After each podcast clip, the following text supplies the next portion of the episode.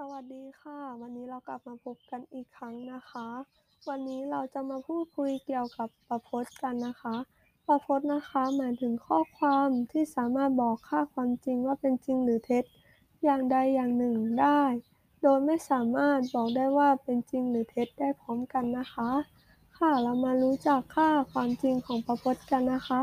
ก่อนอื่นเราจะต้องรู้จักเกี่ยวกับประเภทของประพจน์นะคะ ซึ่งประพจน์สามารถแบ่งออกได้ 2 ลักษณะคือ 1. ประพจน์เชิงเดี่ยวนะคะ ประพจน์เชิงเดี่ยวคือประพจน์ที่ไม่มีประพจน์อื่นเป็นส่วนประกอบ และมีค่าความจริงเป็นจริง หรือเท็จอย่างใดอย่างหนึ่งเท่านั้น โดยทั่วไปนิยมใช้ตัวอักษรภาษาอังกฤษแทนประพจน์ค่ะ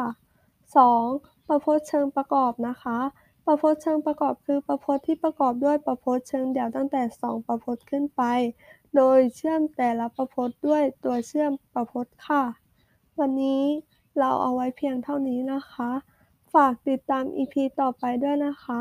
สวัสดีค่ะ